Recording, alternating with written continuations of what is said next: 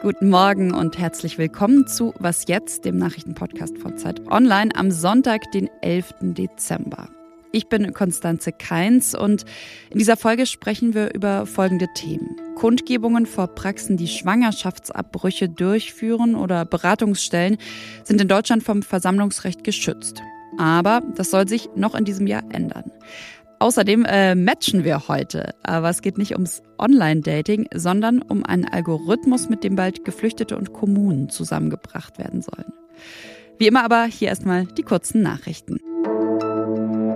Seit Freitagabend ist das politische Brüssel erschüttert. Bei Korruptionsermittlungen sind nämlich mehrere Menschen festgenommen worden und darunter auch die Vizepräsidentin des Europaparlaments, Eva Kaili.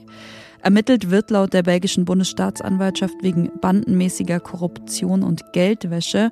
Von der Staatsanwaltschaft heißt es, man habe seit mehreren Monaten den Verdacht, dass ein Golfstaat versuche, die politischen und wirtschaftlichen Entscheidungen des EU-Parlaments zu beeinflussen. Es soll sich dabei um Katar handeln, also das Emirat, über das wir zurzeit eigentlich eher wegen der Fußball-Weltmeisterschaft gesprochen haben. Heute könnte sich nun entscheiden, ob die griechische Politikerin Kaili und vier weitere Verdächtige im Gefängnis bleiben und über mögliche Haftbefehle soll befunden werden. Die SPD-Politikerin Katharina Barley, ebenfalls Vizepräsidentin des EU-Parlaments, sagte dazu gestern in den Tagesthemen das. Nun, wir haben als Europäisches Parlament ähm, ein, eine sehr strenge äh, Lobbyregelung, strenger als die meisten nationalen Parlamente. Ähm, aber wenn tatsächlich kriminelle Energie im Spiel ist, dann hilft eben auch kein Verhaltenskodex und keine, keine Offenlegungspflichten und so weiter. Dann äh, kann man nur mit den Mitteln äh, des Strafrechts ran, so wie das hier jetzt leider der Fall ist. Schon jetzt ist klar, dass Kali auf jeden Fall all ihre Befugnisse als Parlamentsvize verliert. Nicht weniger als das neue Herz Europas hat die Bahn vor mittlerweile rund 25 Jahren versprochen, als sie ihr Verkehrsprojekt Stuttgart 21 bewarb. Es ging darum, dass bis 2019 elf neue Strecken sowie vier neue Haltestellen, darunter eben auch der neue Stuttgarter Hauptbahnhof, entstehen sollten sollten, denn dann kamen ja Proteste, Verzögerungen und eine deutliche Steigerung der geschätzten Kosten auf bis zu über 10 Milliarden Euro. Rund drei Jahre nach der geplanten Fertigstellung geht heute mit der Trasse Wendling-Ulm die erste Teilstrecke zumindest in Betrieb. Sie ist dann aber noch nicht wie geplant an den Hauptbahnhof angeschlossen. Der soll erst in drei Jahren eröffnen.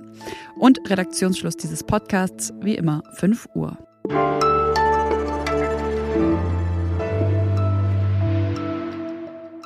In ganz Deutschland geben Ärztinnen und Ärzte auf, die Schwangerschaftsabbrüche anbieten. Und zwar auch, weil Abtreibungsgegnerinnen und Gegner ihnen und nicht nur ihnen, sondern auch ihrem Personal drohen und zum Beispiel vor ihren Praxen protestieren. Noch vor Jahresende will die Familienministerin Lisa Paus von den Grünen das ändern, beziehungsweise sie will einen Gesetzesentwurf vorlegen. Hören wir mal kurz rein. Also aus meiner Sicht äh, hat sich gezeigt, dass es eben notwendig ist, das einheitlich bundesweit auch klar zu regeln, weil es eben da auch Unsicherheiten ähm, gibt und gab, insbesondere die Abgrenzung oder die Verhältnis zum Demonstrationsrecht.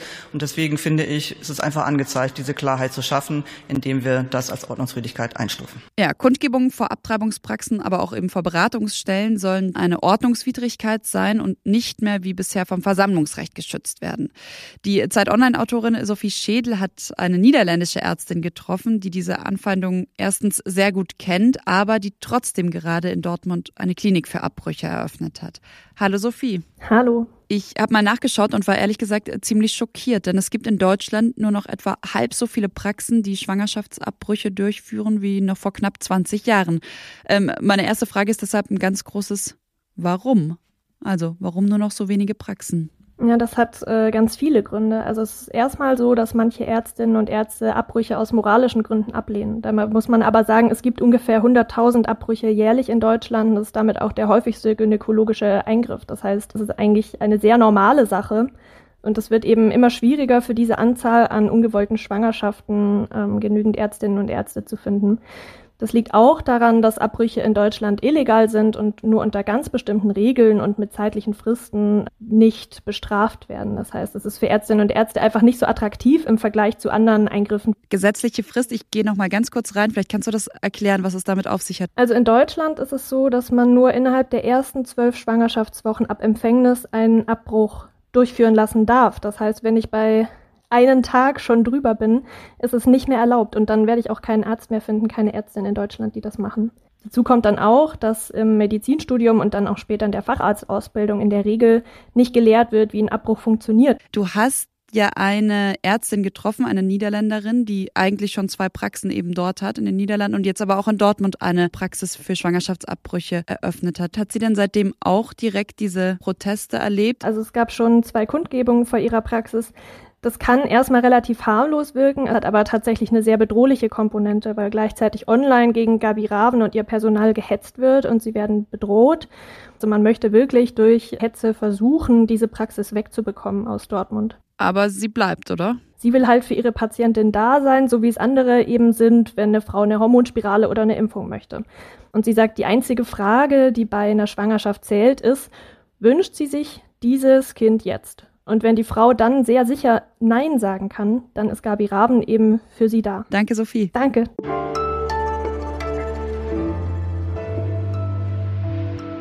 Alles außer Putzen. Ich muss zugeben, dass ich nicht die größte Bäckerin bin. Und äh, statt Plätzchen zu backen, werde ich heute deshalb vielleicht etwas anderes zubereiten. Ein Zwiebelchutney nämlich, habe ich mir überlegt. Das habe ich in Frankreich diesen Sommer probiert und fand es sehr, sehr lecker. Äh, ja, Sie könnten sich jetzt denken, naja, sehr weihnachtlich.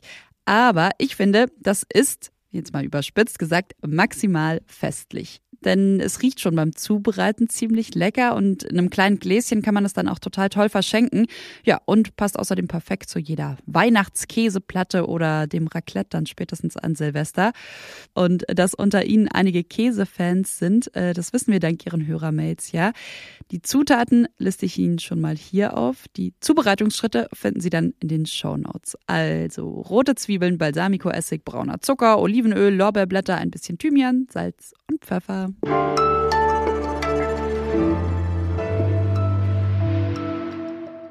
2021, da kamen rund 190.000 Asylsuchende nach Deutschland. Bis Ende Oktober haben in diesem Jahr schon 180.000 Menschen Asyl beantragt. Und dazu, da kommen ja noch, haben wir auch immer wieder im Podcast darüber berichtet, mehr als eine Million Menschen aus der Ukraine eine Frage, die stellt sich in dem Zusammenhang immer wieder, nämlich wie können Geflüchtete in Deutschland besser verteilt werden? Das ist eine Frage, die nicht neu ist, aber neu ist, dass die Antwort darauf bald einen Algorithmus geben könnte. Match-In heißt das Projekt. Das wurde von der Uni Hildesheim und einem Team der Uni Erlangen-Nürnberg entwickelt. Und ich würde sagen, wir schauen da mal genauer drauf und zwar mit der Zeit Online-Autorin Anja Holtschneider. Hallo Anja. Hallo Konstanze. Algorithmus und eine App, die sich oder ein Programm, das sich Matchin nennt. Das klingt für mich jetzt ehrlich gesagt erstmal so ein bisschen nach Dating-App. Erklär mir mal, wie Matchin funktioniert. Ja, so ganz wie eine Dating-App funktioniert es am Ende doch nicht, aber das Prinzip ist schon ein bisschen ähnlich. Es geht darum, dass die Geflüchteten einmal digital angeben, was sie sich denn gerne von ihrem neuen Wohnort wünschen werden. Und die Kommunen auf der anderen Seite teilen dann halt mit, was sie denn zu bieten haben. Also ob es da Schulplätze gibt, Kita-Plätze, wie die medizinische Versorgung aussieht. Und dann kommt der Algorithmus ins Spiel, gleicht beide Datensätze ab und schlägt daraufhin halt den besten Wohnort für die Geflüchteten vor. Das heißt, ich muss mir das wirklich so vorstellen wie so ein äh, Fragenkatalog, in dem bestimmte Kriterien abgearbeitet werden. Was für Kriterien, was für Fragen, auf was wird da gesetzt? Genau, also es geht äh, darum, dass die Geflüchteten natürlich sagen, wie ihr Familienstand ist, ob sie Familie haben, Kinder oder alleinreisend sind, ob sie Interesse an einer Ausbildung hätten oder ob sie schon einen Job gelernt haben, den sie auch weiter ausüben möchten, ob sie bestimmte medizinische Versorgung brauchen, wie sie gerne wohnen würden. Und im Detail kann das dann halt echt sehr kleinschrittig aussehen. Was ich mich jetzt äh, sofort frage, was ja auch immer bei so, so Algorithmen im Raum steht, ist das Thema Diskriminierung. Also kann es dann nicht sein, dass sich dann eben die Kommune genau den Geflüchteten raussucht oder die Geflüchtete mit dem höchsten Bildungsabschluss. Absolut. Ähm, Algorithmen können diskriminieren, je nachdem, wie sie programmiert sind. Und diese Fragebögen sind halt deshalb auch so ähm, detailliert, damit genau das verhindert werden kann. Und es wird halt auch bestimmte Kategorien wie beispielsweise die Herkunft oder die Staatsbürgerschaft nicht zum Matchen ähm, herangezogen. Und die Kommunen können halt sich nicht einfach nur ähm, die bestausgebildeten Geflüchteten raussuchen. Wie sind denn die Chancen, dass das Ganze wirklich äh, Anwendung findet und verwendet wird? Das wird man natürlich erst am Ende des Projektes sehen können, also in anderthalb Jahren. Ähm, nächstes Frühjahr startet ja jetzt erstmal die Pilotphase. Und bei Matchen ist es auch wichtig zu wissen, dass das bei der Verteilung in den Bundesländern einsetzt. Also nach dem Königsteiner Schlüssel werden die Flüchtlinge weiterhin erstmal auf die Bundesländer verteilt. Und wenn es dann von die Länder auf die Kommunen geht, da setzt genau Match-In an einfach um das halt jetzt mal im Kleinen zu testen. Die Chancen stehen allerdings gut, wenn es sich dann halt zeigt, dass es für beide Seiten einen positiven Effekt hat. Dazu kommt, dass Match in einen unfassbaren Vorteil hat und das ist nämlich, dass vier Bundesländer daran mitmachen. Das sind Niedersachsen, Nordrhein-Westfalen, Rheinland-Pfalz und Hessen. Und damit steigen auch natürlich die Chancen, dass das Programm auch später wirklich umgesetzt wird und eingesetzt werden kann. Ich glaube, wir haben schon äh, ganz viele Themen angerissen äh, jetzt in unserem Gespräch. Den gesamten Text Matching für Flüchtlinge Flüchtlinge heißt der. Finden Sie natürlich auch auf Zeit Online. Haben wir ihn auch natürlich hier nochmal in die Show Notes dieser Folge gelegt.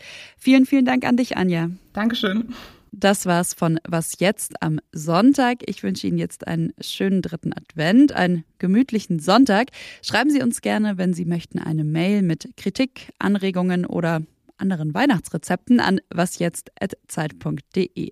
Mein Name ist Konstanze Keins und morgen hören Sie hier meinen Kollegen Janis Kamesin. Tschüss, schönes Wochenende.